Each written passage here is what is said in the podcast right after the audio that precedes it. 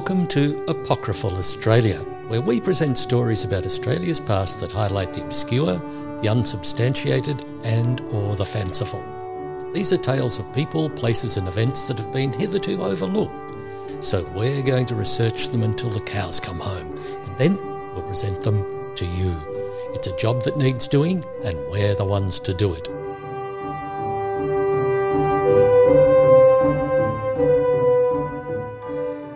Hello, everybody, and welcome to episode six of season two of Apocryphal Australia. My name is Michael Pryor.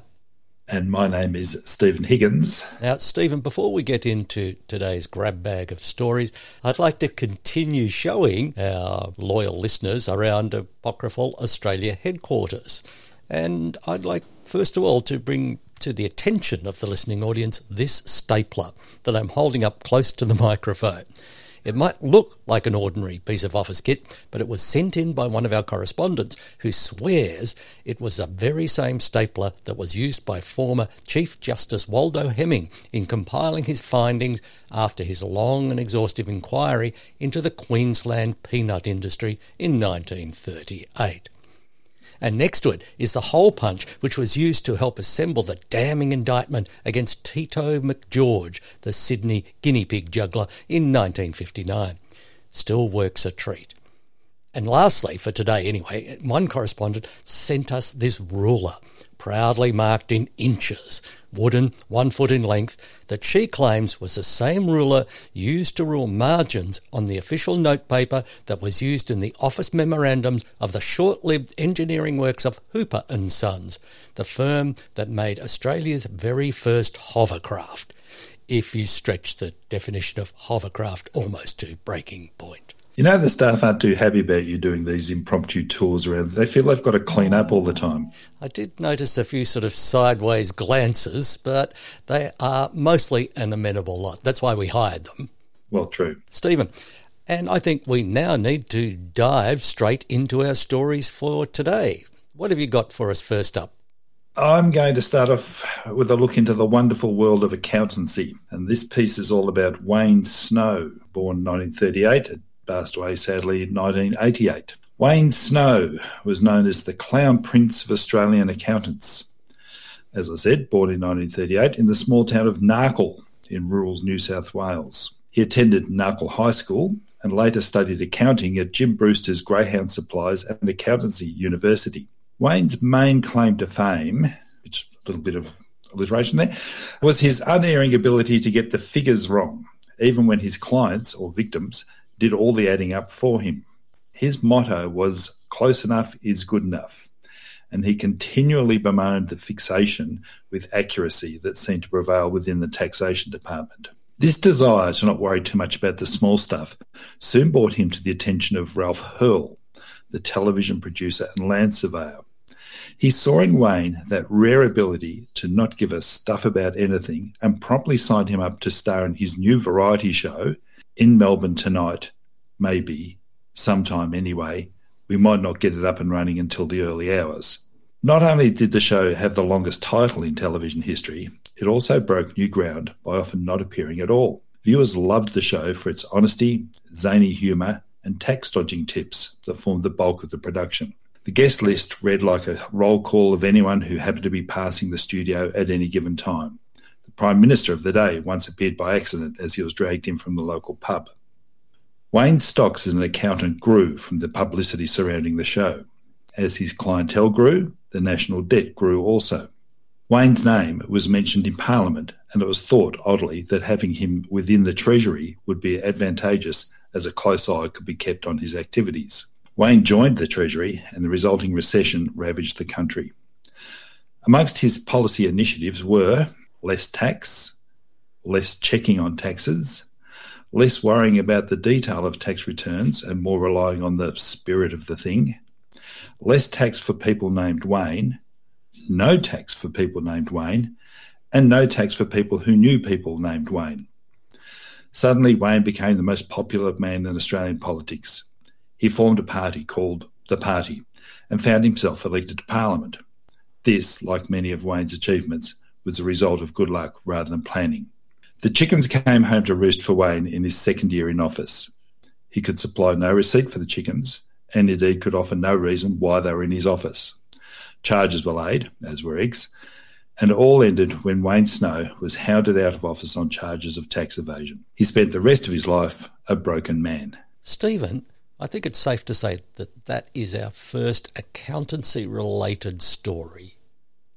Oh, yeah, you might be right. I'm sure accountancy has featured somewhere else, but I'll have, I'll have to go back through the records, I think. Yeah, it's bound to be a fertile area for Apocrypha. Oh, always, yes. Now then, Michael, we're going from accountancy to the wonderful world of medicine. We certainly are, Stephen. And first up today for me is Colin Sangford, the singing surgeon. Colin Sangford was born in Adelaide, South Australia, in 1941. His parents were both active in pre war amateur dramatics and light opera societies and provided a household full of music for their only child, young Colin. Despite some success as a junior appearing in musicals, his Toad in Toad of Toad Hall was described as the quintessential amphibian in the school magazine Shunt. Colin Sangford resisted the lure of the stage and studied medicine at the University of Adelaide, graduating in 1966. During his studies and residency, Colin Sangford had devoted himself exclusively to pursuing his medical aims. In fact, several acquaintances described him as a recluse. However, his life became far freer once he moved into a practice with Elmer Paganza, a leading orthopedic surgeon. He discovered modern music in one large hit and was immersed in rock and roll. Immediately, his latent musical and acting skills rebloomed, and he started insisting on early rock and roll being played during operations. His favourites included Chuck Berry and Little Richard, whom he described as having a voice like a bone saw. Soon, Colin Sangford began to sing along with recording, then graduated to singing solo, his preferences being Eddie Cochran, Gene Vincent, and early Sam Cooke. After a blow to the head during a particularly difficult pre operation cup of coffee, Colin Sangford underwent a dramatic personality shift.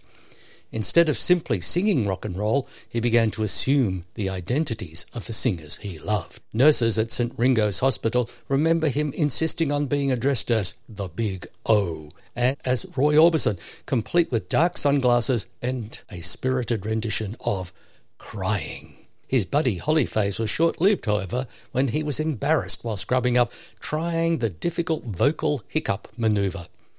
He quickly moved on to the comparatively restrained performances of Gene Pitney and his efforts over Half Heaven, Half Heartache, while trying to get through the door of the operating theatre too, will be long remembered. A brief flirtation with country and western ended when his Johnny Cash show was poorly received in the outpatient area, shallow and unconvincing wishy-washy, according to Outpatient Weekly. It wasn't long, however, before Colin Sangford launched himself on a full-blown effort to recreate the magic of the man he saw as the one and only king of rock and roll, Neil Sedaka. From his fevered rendition of Calendar Girl in the Lift to his laconic, stylish interpretation of Oh Carol, Colin Sangford threw himself into becoming the Sultan of Song, the Prince of Pop, the King of Croon. For an hallucinatory two weeks, St Ringo's Hospital was treated to a non-stop collage of Neil Sedaka's greatest hits. Breaking up is hard to do in the maternity ward. Happy Birthday, Sweet 16 in the kitchen. Colin Sangford was everywhere. Unfortunately, the strain of attempting to emulate genius was too much. Colin Sangford was found dazed and confused, wandering the wards and humming snatches of R&B favourites and soul riffs. He never recovered and is now appearing twice nightly at a leagues club near you. Mr. Dark has got a lot to answer for, really, hasn't he? All right, Stephen, now, no doubt you have a second offering for us today. Yes, and we're we're going to delve into something uh, a little bit more sinister, a little bit darker. Oh, good. This is all about Gavin Prentice. The name still conjures thoughts of fear and loathing, even 50 years after he was last seen or heard of. Very little is known of Gavin Prentice's early life. Indeed, we do not even know where he was born, when he was born, or the, or the circumstances of his death, if indeed he's dead. Gavin Prentice was the man who came to be known as the Gold Coast rabbit molester. Whilst this podcast does like to celebrate some of the lesser known Australians, we must recognise that Australia has produced its fair share of villainous individuals, along with those of a more laudable nature. Gavin Prentice clearly has a place in this podcast, if only for the years of terror he forced upon the luckless inhabitants of the Gold Coast. Gavin's reign of terror began on a warm Tuesday morning when Puce McDuff, the town clerk of the Bunty Bunty Shire offices, came face to face with Gavin Prentice. He reported the circumstances of this meeting to the Bunty Bunty Tribune, and I quote It was a shock, I can tell you. I've been working for the animal shelter. I'd just cleaned out the dogs and was going around to let the cats out of the bag when I saw this man, whom I now know to be Gavin Prentice. He was standing by the rabbit hutch and, well, he had this look in his eye. I can still see it now. You could tell he wasn't playing with a full deck of cards. I said to him, What's your caper, mate? And he just looked at me with those mad eyes. Put me right off my brekkie, I can tell you. End quote. Prentice was charged with the attempted abduction of the Shire rabbits, but had to be released due to a technicality. The rabbits turned out to be mock rabbits, a common practice of the time. The maniacal Prentice was soon sighted in or near a variety of rabbit enclosures throughout the region, and although he was never again apprehended, several photographs of Prentice were taken as he stalked his unsuspecting victims. What plans he had for the animals is not known, and one is loath to speculate in this area. However, in fairness to Mr. Prentice, it has to be admitted that in a note he left at the Bunty Bunty Tribune, he claimed he simply liked rabbits and wanted to set them free. Now, the thought of rogue rabbit packs roaming the region in, a, in an alliterative frenzy of feeding, fighting, and other well documented rabbit habits threw the good people of Bunty Bunty into a rage and they called for the immediate capture and stoning of Gavin Prentice. The notion of someone simply wanting to set the creature free did not wash with the townspeople. They insisted he was some sort of fetishist, even though most of them A didn't know the meaning of the word and B were all something of a fetishist themselves. The peace loving rabbits of the small Gold Coast town began to sleep more easily when the locals herded all of them into one vast super hutch which was patrolled by hungry, mean dogs from the Kill 'em Quick Canine School of Control, or the KKKSK. There was rumour of an attempted tampering of the locks, which led to speculation that Prentice was up to his old tricks again. But it was later attributed to Rex, a particularly bright graduate of the KKKSK.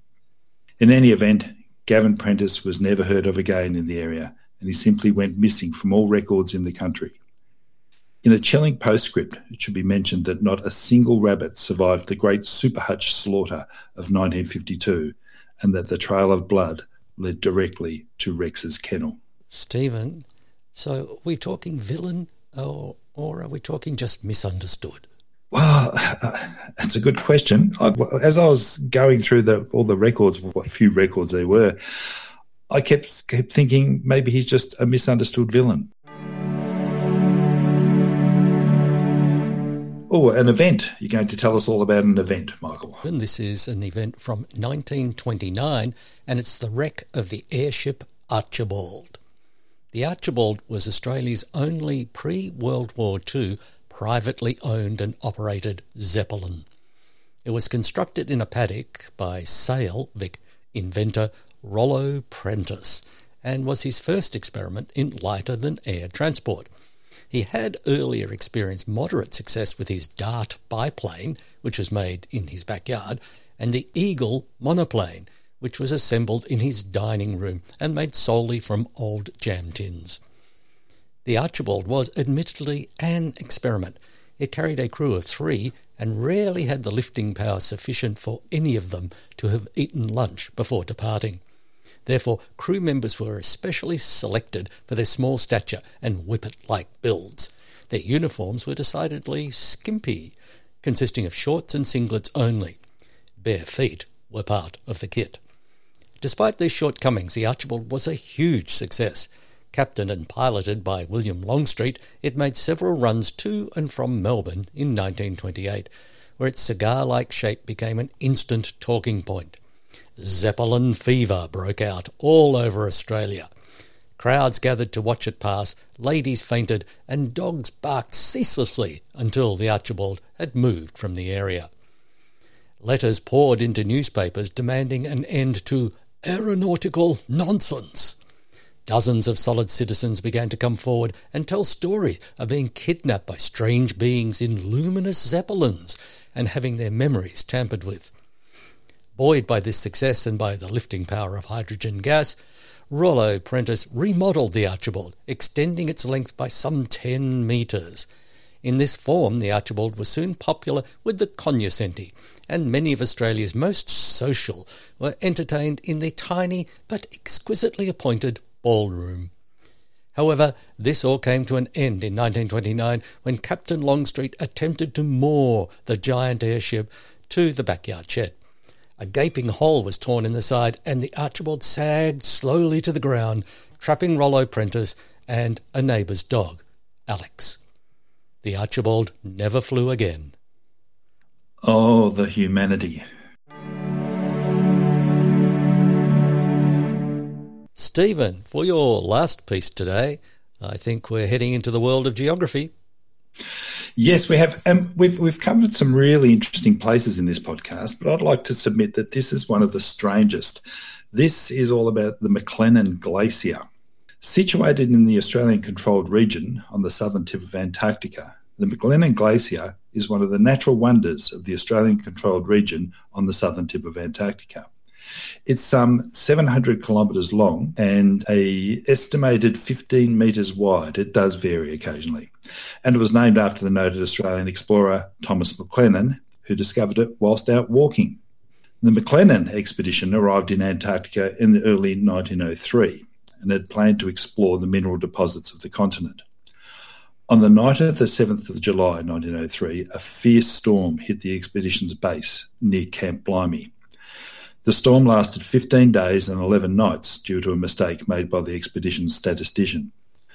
By day 13, cold, weary, and hungry, McLennan decided to see if he could determine just how long the storm would last by climbing up onto nearby Mount Nonetheless. Turning to his fellow expeditioners, McLennan uttered the famous words, I'm going for a walk, but I won't be long, before ducking out of the tent and disappearing into the blizzard conditions outside.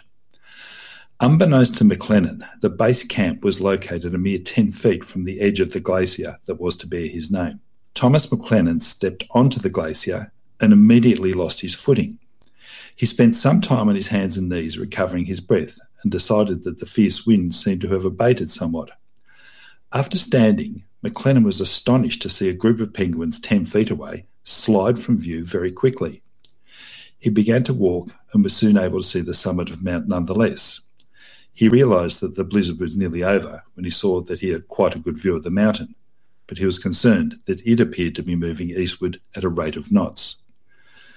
McLennan was especially startled to see what appeared to be the Ormond Brothers expedition also proceeding in an easterly direction. He knew that Charles and Andrew Ormond were hard on the heels of his own expedition, but he had no idea they were so close. And then, in a matter of moments, they weren't. McLennan decided he needed to find out what was going on, and he began to walk back in the direction he had come. Suddenly, he was thrown off balance yet again, as if he had alighted from a moving carriage. And this is precisely what had happened. McLennan had found the fastest glacier in the world. He decided that this phenomenon needed investigating, and he stepped back onto the swiftly moving ice, where he stayed for two hours, travelling almost 100 kilometres, overtaking his own expedition's supply ship which later rescued him from the ice. The McLennan Glacier has been clocked at an impressive average of 56 kilometres an hour. The actual speeds of the ice sheet do vary considerably from around 17 kilometres per hour to an extraordinary 82 kilometres per hour with a good tailwind. The glacier has proved a boon to Antarctic exploration, providing a cheap, easy way to get from a point some 700 kilometres inland to the coast in record time. Stephen, Apocryphal Australia first, I'd say, because we've gone to one of Australia's overseas territories. That's right. That's and that that I thought added a little bit of added interest. We have gone overseas with people being overseas, but not an actual place. True, true, true. And that's why it deserves one of these. That's apocryphal. There we go. It seems to me, just going by the running sheet here, that we're about to delve back into the art the art world again, which seems to throw up an awful lot of material. it's a fertile area for apocryphal stories, all right. And sometimes I think that people exaggerate some things that happen in the art world, but then again, I'm not sure you can. But I'll dive straight into the story. Tansy Strigil achieved a brief period of near fame in the 1960s when her one person artism movement achieved a level of public recognition. Combining doggedness with an apparent insensitivity to criticism, Tansy Strigil was only held back from higher things by her total lack of talent. At times she appeared to acknowledge this, commenting in an interview in a Northern Suburbs gardening magazine that technique and colour sense were overrated when it came to landscape painting. But Tansy Strigil was nothing if not a tireless self promoter. After several attempts, she was expelled from her art course after protesting at the insistence of the instructors on actually completing work for assessment, saying it was a bourgeois attack on her rights. Offered the chance to define exactly which rights, she refused and tried to chain herself to a radiator. Subsequently interviewed in the student newspaper, Tansy Strigil outlined at length her manifesto for complete artism promising addenda and corrigenda to come. The interview terminated with a noticeable note of relief from the student journalist and an unsubtle warning from Tansy Strigil that the world hadn't seen the last of her. Sadly, this was proved to be the case. Over the next few years, from 1966 to 1969, Tansy Strigil embarked on several ambitious one woman exhibitions. Artism for Everyone was characterized by piles of fabric and paint tubes, all marked with signs Work in Progress. Tansy Strigil chained herself to a parking meter outside the gallery to publicise the show. Artism is Artism was another show, and this one had no works at all.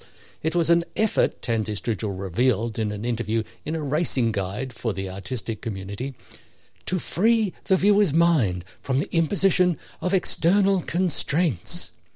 The interview was conducted with Tansy Strigil chained to a lamp post next to her exhibition. After 12 months, Tansy Strigil declared, Artism is dead in Modern Dentistry, March 1968. She followed this up with her triumphant New Artism exhibition at the Ducks and Drakes Gallery, with several installations cleverly designed as furniture bought from local op shops. This resulted in her highest achievement, an interview in Budget Shopper's Guide to the Arts while chained to a ceiling fan. Flushed with this success, Tansy Strigil abandoned new artism. In quick succession, she founded and rejected neo artism, post artism, quasi artism, pseudo artism, and Galileo's trousers Aunt's Mandolin's Artism at Lunch, none of which, sadly, captured the heady days of new artism. Despite desperately reinventing herself in modes that looked suspiciously like her old self warmed over, Tansy Strigil slipped from the artistic vogue she never held in the first place. Vowing to shake the public out of whatever it's in, according to the Hereford Breeders' Gazette 1970, she moved to the country to recharge her spirits. Tragically, Tansy Strigil was killed in an accident when attempting to chain herself to an electric fence in 1971. I, don't, I, I don't know much about art, but I do know what I don't like. Okay, it's time to time to delve into the mailbag and, and see what interesting bits of correspondence we pull out. Now, first up, from a Mr. Mick Jagger, but not the Mick Jagger. He wants to know if we've thought of making a quiz show out of Apocryphal Australia. And I'm not really sure how that would work. Mick, I'll talk to our people. What do you think, Michael? Uh, we do need to workshop that one a fair bit. Yeah, might need to develop that one. Next up, George Clooney, but not the George Clooney, writes to ask if we know the Hills hoist was invented here in Australia, and the wine box and Vegemite. And I sometimes think that we need to explain what apocryphal means to our loyal listeners, or some of our loyal listeners, listeners at any rate. Now then, I'll delve a little bit deeper this time and see what we come up with. We have an email from Miss Anne Hathaway, but not either of the two Anne Hathaways that people may know of. And she writes in to point out she's actually related to Pamela Juice, who featured in episode five, I think it was. Sadly, however, she says she does not have any other interesting aspect to her life at all, which is kind of interesting, I think. Maybe a bit sad. I don't know. And finally, from Mr. Edmund Hillary, who writes to ask whether we think it's odd that all of today's correspondents share their names with famous people apart from him. And I've got bad news for you, Edmund. Stephen, some people really need to wake up to themselves, don't they? Yeah, absolutely. Yes. It is a bit odd, though. True. But in the scale of odd things that Apocryphal Australia grapples with, I think only that's only sort of middle of the course. Small oddness. Stephen, I've got a couple of mailbag items to wind up this episode. And first comes from Dorothy Millett from Esterhazy, Queensland, when she writes, Research is all well and good, and I respect the way you two go about it. Very kind, Dorothy. That's a, that's a good start, but I can hear a big but coming. but, there, I told you. But, have you ever thought about abandoning such a tedious and time consuming approach? Why don't you just launch into blathering about things with no expertise, evidence, or study? Most other podcasters seem to. It could be a fair point, and I but I don't like I don't like to denigrate all the other podcasters out there. Only most of them. Plus, it's, it's good to have a point of difference anyway. Yes, we do like to stand out from the crowd. Now, my second item comes from Rollo Fiskins, and he has sent us a recipe for caramel and pear upside down cake, and he swears it never fails. Now, I'm not sure if he's got us mixed up with another podcast, but I'm going to give this recipe a try. It looks truly delicious, Stephen. Fantastic. We ought to share it around the office. yeah, but we get first dibs. Absolutely. And we've come to the end of episode six of Apocryphal Australia, Stephen. And I think it's time to reflect on the glories and wonders we've put in front of our loyal listening audience. And I hope that they're eager for episode seven, which will be coming up real soon. And please don't forget follow, like, tell your friends, all the usual things. And keep an eye on our social media in the usual places. I'm Michael Pryor. Bye, everybody. I'm Stephen Higgins. Goodbye. You've been listening to Apocryphal Australia, a podcast dedicated to giving new life to aspects of history in the same way that Dr. Frankenstein gave new life to remains that should have stayed where they were. And that's probably a bad analogy, but we don't resile from it. Resile? Us? That's not what we're on about. Frank and fearless explorers of the back blocks and byways of the past. That's what you can count on every episode. So subscribe, set your reminders, get everyone on side, and be ready for your next episode of Apocryphal Australia, coming to a listening device near you. So until then, be kind to yourself and others, okay?